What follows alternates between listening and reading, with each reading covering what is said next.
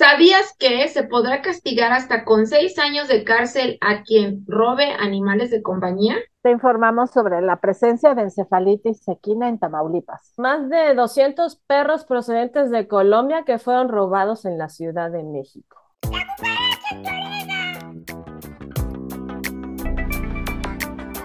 Bienvenidos a otra emisión más de La Cucaracha en tu oreja, donde les traemos las noticias de la semana más importantes. Y pues bueno, agradecemos como siempre, como cada lunes, eh, que nos apoyes dando like, suscribiéndote, mandándonos tus comentarios, participando aquí o eh, alguna noticia que quieres que comentemos. Pues bueno, estamos aquí eh, abiertos a, a cualquier comentario que nos quieran mandar. Y bueno, eh, hoy tenemos en nuestras noticias al vuelo. El animal más misterioso va camino a extinguirse antes de que logremos entenderlos. Los ciclones de reno son reales y definitivamente no, no querrás quedar atrapado en uno. Podrían castigar hasta con seis años de cárcel a quienes roben a animales de compañía recuperan a más de 200 perros procedentes de Colombia que fueron robados en la Ciudad de México. La matanza clandestina de caballos para consumo humano en México y detecta Senacica presencia de encefalitis equina en el estado de Tamaulipas. Pues bien, en nuestra sección de exóticos con la doctora pues les voy a hablar de la anguila. A la fecha, pues sigue siendo uno de los animales más misteriosos y por desgracia también va en camino de extinguirse antes de que logremos entender. Pues hasta la, como les decía, pues hasta la fecha, su origen es un gran enigma. Es un, esta anguila, pues es un pez que tiene cuerpo de serpiente y que pues por muchísimos años, ¿no? Ha cautivado a naturalistas a lo largo de la historia. En el caso de la anguila, pues hay muy pocos animales que despierten esta este, fascinación. Este, su nombre científico es anguila anguila. Y aparte de que tiene un cuerpo de serpiente, está cubierto de una eh, baba que es resbaladiza y con mucha este, agilidad. Y pues por muchísimos años pues ha sido consumida eh, por seres humanos y también se ha comercializado pues en todo el mundo. Sin embargo, este, pues a la fecha, pues se sabe muy poco precisamente de la forma en la que se reproduce la anguila y, y dónde se reproduce, ¿no? Entonces, em, por ejemplo, en el caso del uso de las anguilas, pues en este, las gentes de Europa y norte de África, pues fue uno de los principales sustentos, pues fue una de las principales este, eh, bueno, fuentes de, proteína de origen animal pues por, por muchísimos años eh, dentro de las pesquerías de, en aguas dulces. Y, em, por ejemplo, estas anguilas pues les han llamado muchísimo la atención, por ejemplo, a historiadores como uno, filósofos como Aristóteles, Pilinio, Androvani, hasta Sigmund Freud entró ahí a tratar de explicar a las anguilas, imagínense. Y cada uno pues aportó propuestas de cómo demonios este, nacían las anguilas, pues, porque nunca habían encontrado pues una anguila pues preñada o crías de anguila. Entonces muchos hasta decían que era por generación espontánea, o sea, esta idea de que pues, los animales nada más se dan así porque sí, ¿no? Sin, sin tema evolutivo, sin nada. Si no fue el italiano Giovanni Grassi en el siglo XIX, descubre unos pececitos transparentes en forma de hojita conocidos como Leptocephalus brevidasturis, y estas en realidad pues, son las formas juveniles de la anguila, eh, a las que hoy las llamamos larvas leptocéfalas. Estas se encuentran, los encontraban en las costas europeas, en el, en el Mediterráneo, y ya que crecían y son las que se transforman en angulas, eh, estas penetran a los ríos y humedales y ahí crecen hasta que sean anguilas. Entonces, el hallazgo de Grassi dejó claro que las anguilas pues venían del mar y luego pues internaban a los humedales en, este, en la zona terrestre. Sin embargo, pues el mar es muy grande y pues todavía no sabían pues precisamente de en qué lugar del mar pues eran de donde provenían estas este, larvas de anguila. Entonces no fue sino un investigador llamado Schmitz, que era un este, inglés, que capturó varias de estas larvas leptocéfalas en el Atlántico y, este, y pues fue haciendo capturas uh, poco a poco. Entonces lo que hacía él es que capturaba y luego se adentraba más al mar y luego capturaba botas y que se adentraba más al mar. Y pues fíjense, salió del mar Mediterráneo hasta encontrarse hasta el mar de los Sargazos, porque ya es un lugar que ya está muy pegado ya al, continente americano, este, pues ya casi pegado a, las, a, la Florida. Y pues en 1923, este Schmidt publica un trabajo en el cual él, él este, establece que las anguilas se reproducen en el mar de los Sargazos, y fíjense, y se, y se echan precisamente ese viaje desde el mar de los Sargazos, las larvas, hasta el mar Mediterráneo para llegar a Europa. ¿no? Imagínense el viajezote que se, que se, este, que se dieron. Pues así se quedó Lida por muchísimos años y nadie más se, se interesó. Y sin embargo, pues ya con la tecnología moderna, se les instalaron unos emisores, este, que son unos transductores, para poder seguir pues, a las este, anguilas en su viaje, este, para averiguar el lugar exacto de su eh, reproducción. Entonces, y así se han aprendido varias cosas fascinantes del viaje de las anguilas, como que no comen en su viaje. Entonces, imagínense echarse una nadada desde pues, la, casi la Florida hasta, hasta Europa. También se marcaron animales en Irlanda y Escandinavia, ¿no? Y también los, los, no, los, no los, los han seguido desde, este, desde el Mar de los Sargazos hacia Europa y luego también desde Europa hacia el Mar de los Sargazos. Entonces también se ha visto que estos animales marcados en Irlanda y Escandinavia también siguen su, que son adultos, pues siguen su ruta hacia los sargazos. También este, se pusieron estos este, transductores en anguilas de Francia y se vio que cruzan el estrecho de Gibraltar y luego de ahí a Inglaterra y luego de ahí hasta, hasta América. Y que las anguilas de las Islas Azores, que es el territorio más cercano, la, la, región de los sargazos, pues también se mueven pues precisamente a esta región. Sin embargo, a la fecha, pues no han encontrado este, pues a los adultos o a la hembra que esté, pues, no saben ni siquiera si ponen huevos o cómo su, su, si su este, reproducción es vivípara o ovípara. Entonces, a la fecha no, no saben cómo es la, la reproducción de las anguilas. Y por desgracia, pues ahora, como muchas otras especies, pues ya está catalogada como una, otra especie en peligro crítico de extinción, ¿no?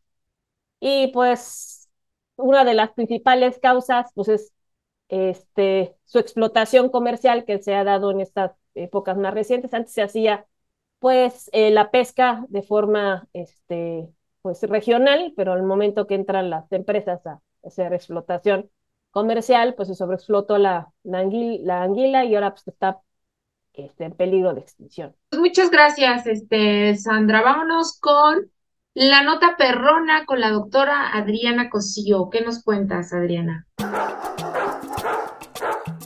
Hola, pues eh, yo no sé, en, la, en estas últimas semanas han estado saliendo una serie de videos de animales, de grupos de animales dando vueltas, como ovejas en China, por ejemplo, pero también grupos de caballos o de hormigas o de orcas o de peces. Entonces, en los comentarios que se hacen en redes sociales sobre los videos, pues especulan muchas cosas, eh, que si es algún tipo de enfermedad, que si es algún tipo de intoxicación, que si está afectado el sistema nervioso, etcétera. Lo que sí se sabe es que eh, muchas veces este es un comportamiento, digamos, normal, es un comportamiento que se encuentra dentro del repertorio de comportamientos para protegerse de la depredación en distintas especies, como es el caso de los peces, por ejemplo, y hoy en particular les vamos a hablar de los renos, ¿no? Es, en el caso de los renos le llaman ciclones de renos y lo que se ha visto es que eh, estos animales cuando se sienten acechados comienzan a correr en círculos. Hay un documental de PBS, de la televisión pública de Estados Unidos, sobre vikingos, ¿no? Que, los vikingos cuando cazaban renos en Noruega, pues de repente veían que tenían los animales este comportamiento, comenzaban a correr como era como una estampida, pero circular.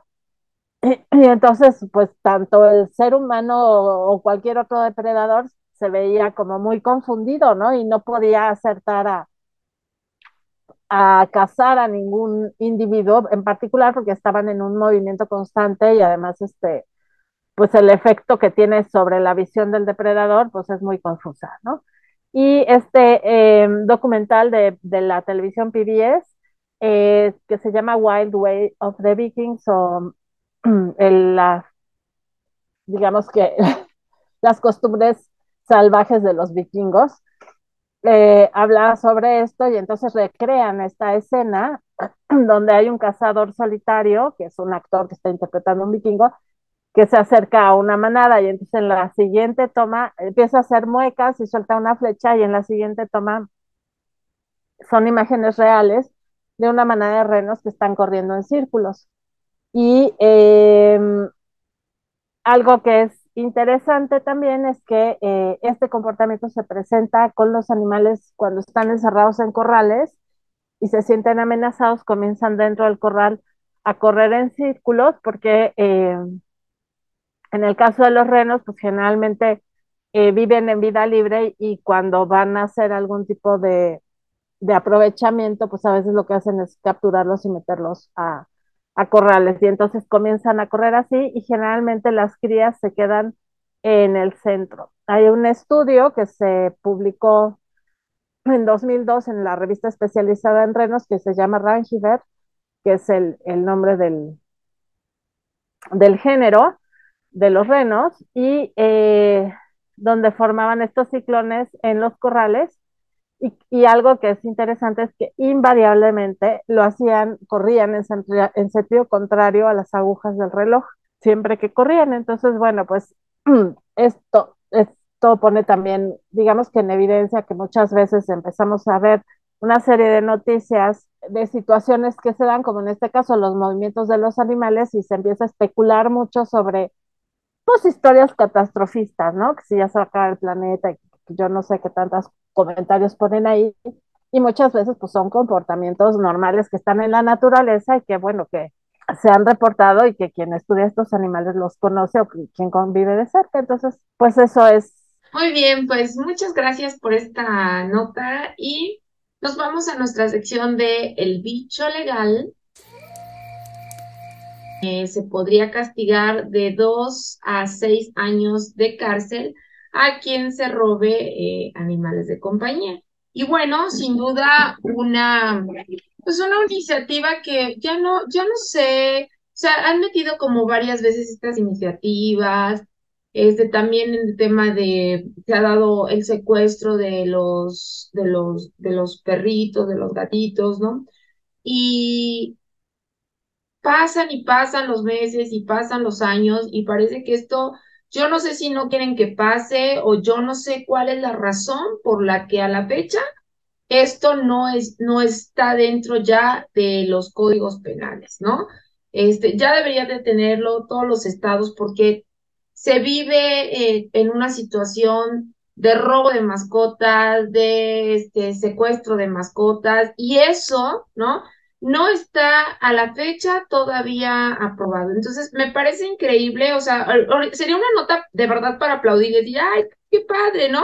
Pero ya la he visto en, en otras ocasiones, ya la he visto desde hace tiempo que la han presentado, que la han este, metido diferentes partidos, diferentes diputados, y el punto es que a la fecha no se ha aprobado. Entonces, ya no nos cuenten, ¿no? Ya no nos digan, ay, este, probablemente la iniciativa, este, por fin, ¿no? O sea, ya díganos, ya se aprobó, ¿no?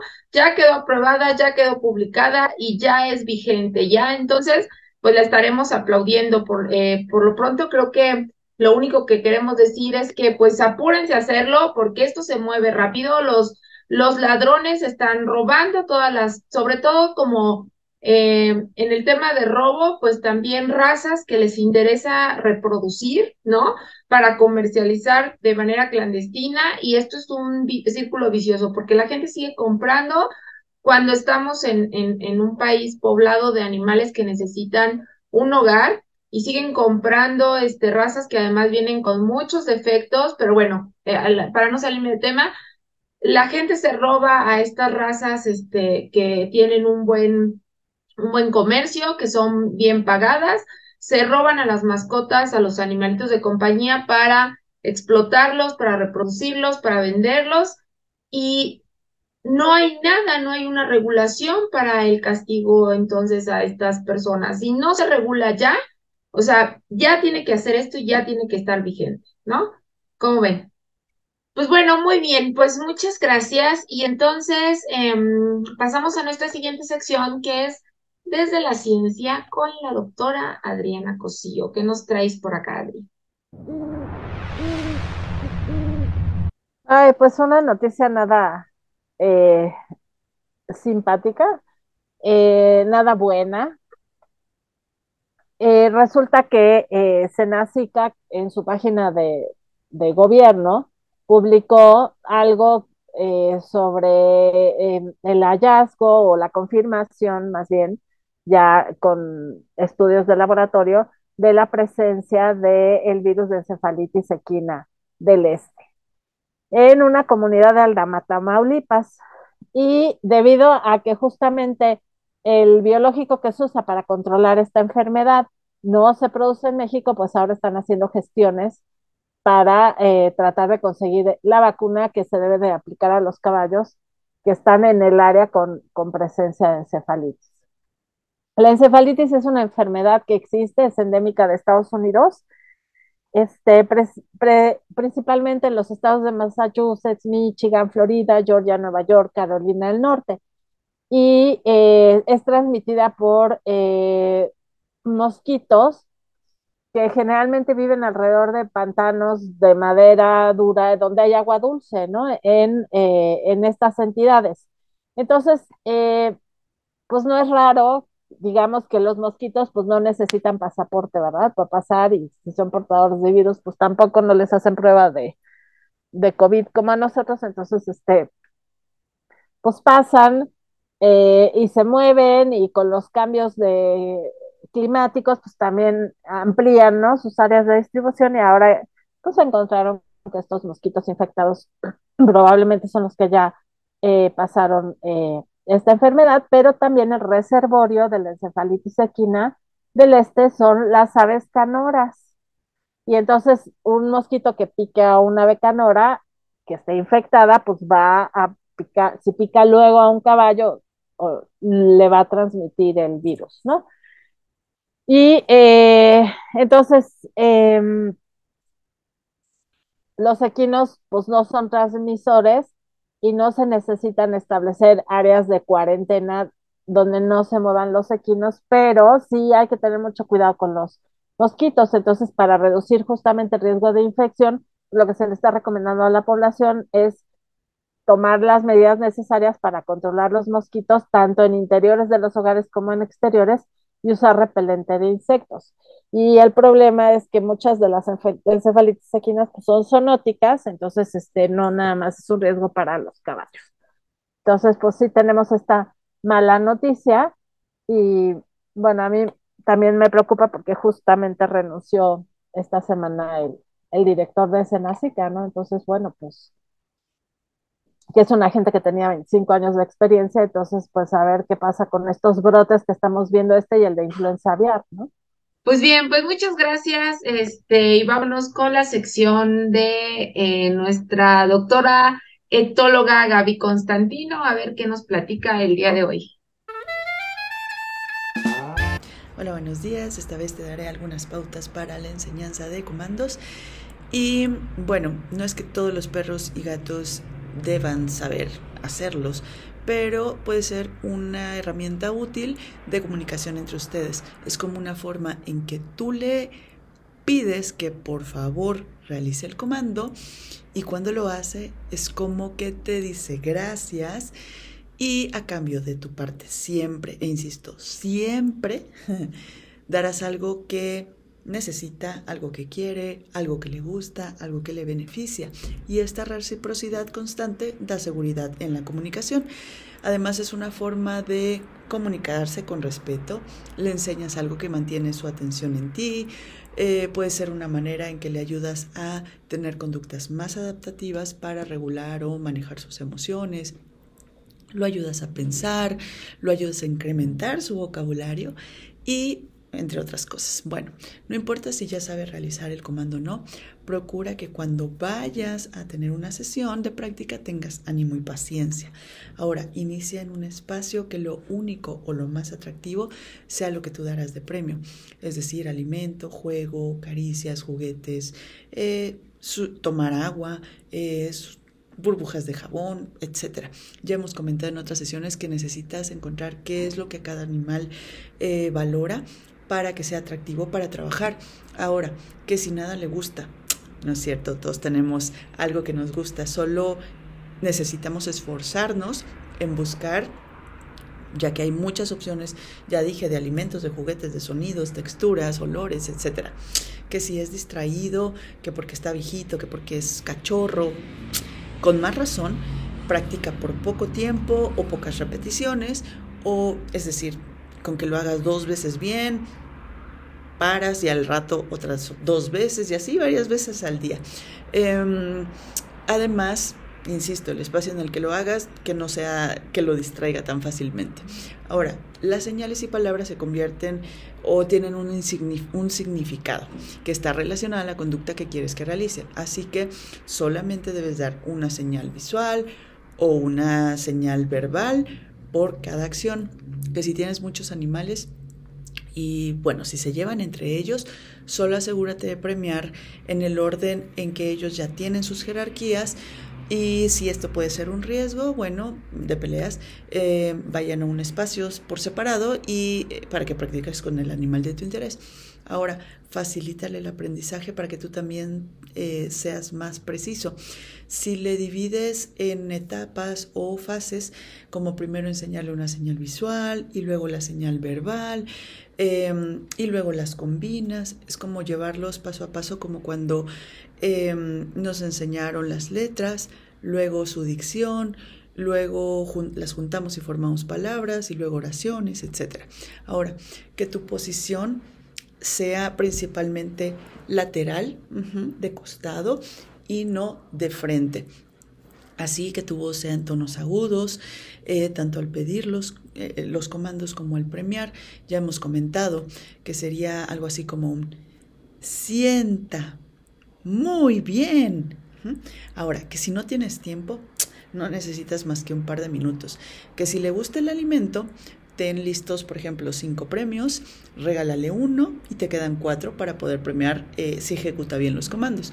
Ahora, que si tienes un animal con problemas ortopédicos, mm, puedes enseñar un comando como dar la pata o que toque tu pantorrilla, ajá, tu pantorrilla con la cabeza o con la nariz, o por ejemplo que dé un giro, mm, o que haga un bostezo, un ladrido, un maullido hay un sinfín de opciones y también considerarlo por aquellos animalitos que no realizan fácilmente un comando. Entonces busca alternativas. Que si tienes un animal agresivo, no lo mires a los ojos directamente, con menor razón te coloques de forma frontal, tu tono de voz que sea mucho más suave. Si agrede por alimento, entonces prueba con algún juguete o que si es agresivo por juguetes, entonces eh, premialo con caricias, con voz, este, o con alimento. Evita pasar también tu mano por encima de su cabeza. Mm, o pues opta por dar el premio al lado de su cuerpo, que si es un animal miedoso, toma postura baja, ya sea en cuclillas, sentado en el piso, y ofrécele los premios eh, al lado, ¿no? O sea, sí, al lado de ti o enfrente de ti, sin que necesariamente lo tome de tu mano. Ahora, mm, por ejemplo, también que si el animal está a tu altura, es decir, sobre una mesa, sobre un sillón, sobre una silla, entonces también simplemente colócate eh, de costado y espera que tu animalito eh, voluntariamente se acerque. Premia también por la confianza de haberse acercado.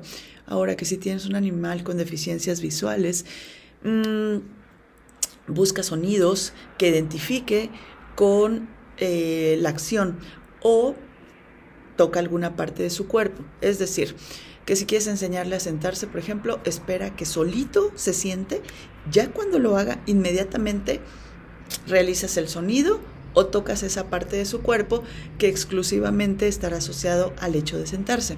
Que si tienes un animal con deficiencia auditiva, necesitas definir una señal visual que estará asociada al comando, pero aparte una señal visual que estará asociada a como un premio, independientemente si tiene alguna deficiencia sensorial, nunca olvides premiarlos con caricias o con tu voz y que identifique esa alegría de tu voz. Que si ya no se acuerda, mmm, dale unos segundos para pensar y recobre la memoria. O empieza de cero, que si es muy aborazado con alimento o te mordisquea, si aguantas un poquito sin que te llegue a lesionar, entonces em, espera a que desista de mordisquearte o de saltarte y cuando esto sucede inmediatamente da el premio y si no recurre a lo de dar el premio eh, al lado de su cuerpo. Eh, o también puedes darle la opción de lamer. Em, entonces, esta opción también es buena para animalitos que tienen problemas en la boca. Que si es muy lento, no importa, dale unos segundos para pensar. Si no logras que realice el comando, da unos pasos o solicita algún otro comando. Eh, también acuérdate que tiene que ver con la energía que tú solicitas el comando. Entonces, pon un poco pon un poco más de energía en tu voz o en tus movimientos que sean más activos. Ahora, que si es alérgico, bueno, pues hay frutas, verduras, pastas, juguetes, tu voz, tus caricias, etcétera, que no le dará, que no le harán daño. Si tienes niños, ayúdalos a aprender juntos. Supervisa la actividad o es más, juntos. Eh, por ejemplo, a la hora de pedir el comando, tú como que abrazas a tu niño por atrás y entonces tú le indicas cómo pedir la señal. O cuando vas a dar el premio, como que envuelves su manita en la tuya y entonces juntos dan el premio. Esa es una muy buena opción. Y bueno, el realizar esta, esta sesión de comandos debe ser divertido. Así que si tienes unos 5 o 10 minutos para el ejercicio, por ejemplo, puedes solicitar cinco veces el comando, descansas un par de minutos dejándolo olfatear, orinar, tomar agua, jugando, etc.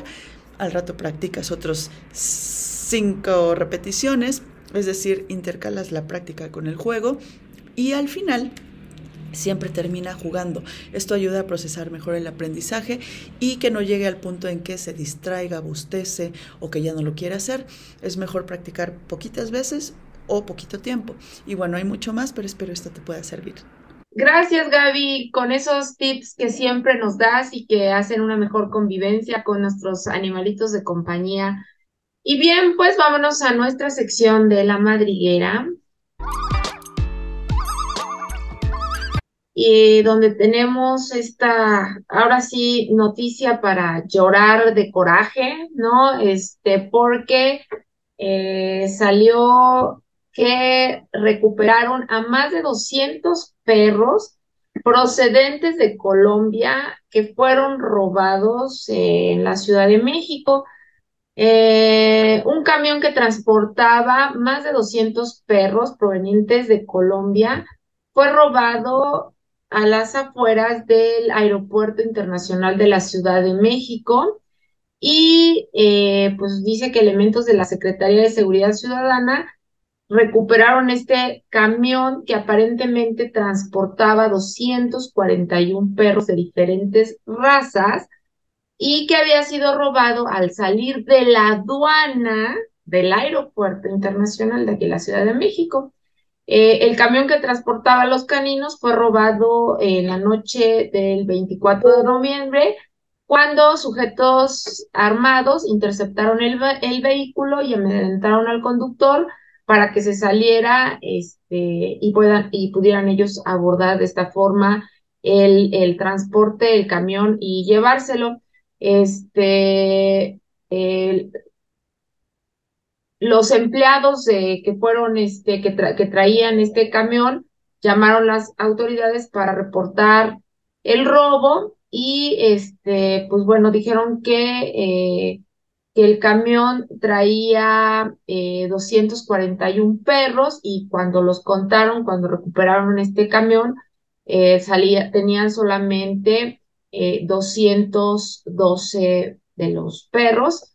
Em, Dicen eh, las víctimas que eh, las autoridades recurrieron al sistema GPS que tenía el vehículo para poderlo localizar y eh, pues finalmente lo encontraron en la colonia Esmeralda de la alcaldía Gustavo, Gustavo Madero y que se encuentra una persona aparentemente de 37 años de edad detenida y que los eh, perros se encuentran o se encontraban resguardados por elementos de la policía en la coordinación territorial de la GAM, de la Fiscalía General de Justicia y que fueron atendidos por la Brigada de Vigilancia Animal, eh, brindándoles primeras atenciones.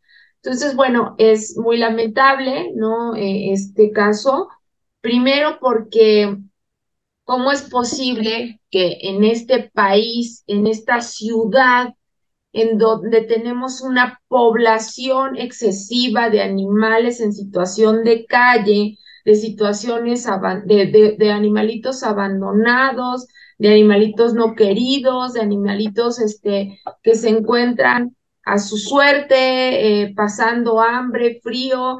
¿Cómo es posible que se atrevan a permitir el acceso de otro país este, de, animales para venta, para comercialización y para explotación de, estas, de estos animales. Entonces, ¿cómo es posible que la autoridad haya dado el permiso? Porque si, si, si ven las noticias, las notas, este, todo esto salió en muchos este, medios de comunicación, este, habían entrado ya al país, o sea, es decir, ya tenían los permisos, este, ¿no? Lo robaron una vez entrando con los permisos y con las autorizaciones correspondientes. Entonces, ¿cómo es posible que las autoridades este, lo permitan? Ahora, eso es lo que nos enteramos por esta situación y por este accidente, ¿no? Pero ahorita lo comentábamos, ¿cuántos no entrarán, ¿no? Este, por cuánto tiempo no estarán metiendo este, este tipo de, de camiones con 200 animales, o sea, y si hacemos la cuenta, deberíamos de hacerles cuenta, ¿verdad?, de toda la explotación que van a tener estos animalitos y todas las crías que pueden tener y todo lo que van a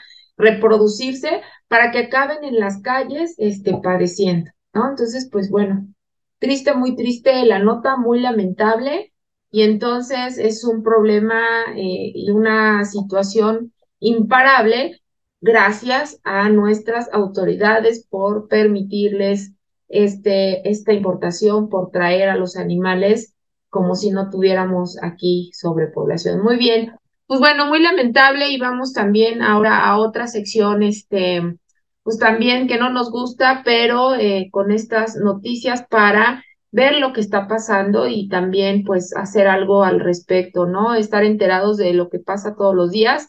Y nuestra sección de salvajes con la doctora Sandra, ¿qué nos cuenta Sandra?